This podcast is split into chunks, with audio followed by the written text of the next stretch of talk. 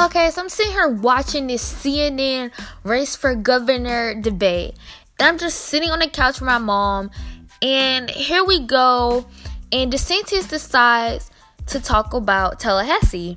And I'm just like, okay, so let's see what he has to say. For you guys who don't know, Tallahassee has a high crime rate because we're we're a smaller city. So this boy gonna bring up talking about we feel unsafe in Tallahassee and that we don't like Tallahassee and stuff like that. Well, I love Tallahassee. I love my mayor. I really don't understand what he is talking about. Talking about we have a higher crime rate than Miami and Orlando, where you guys are bigger and we are smaller. So don't point us out to being such a bad city because we are not. We're a good city full of good leaders and good generational leaders, and we're gonna be on top. So I don't need them coming for my mayor.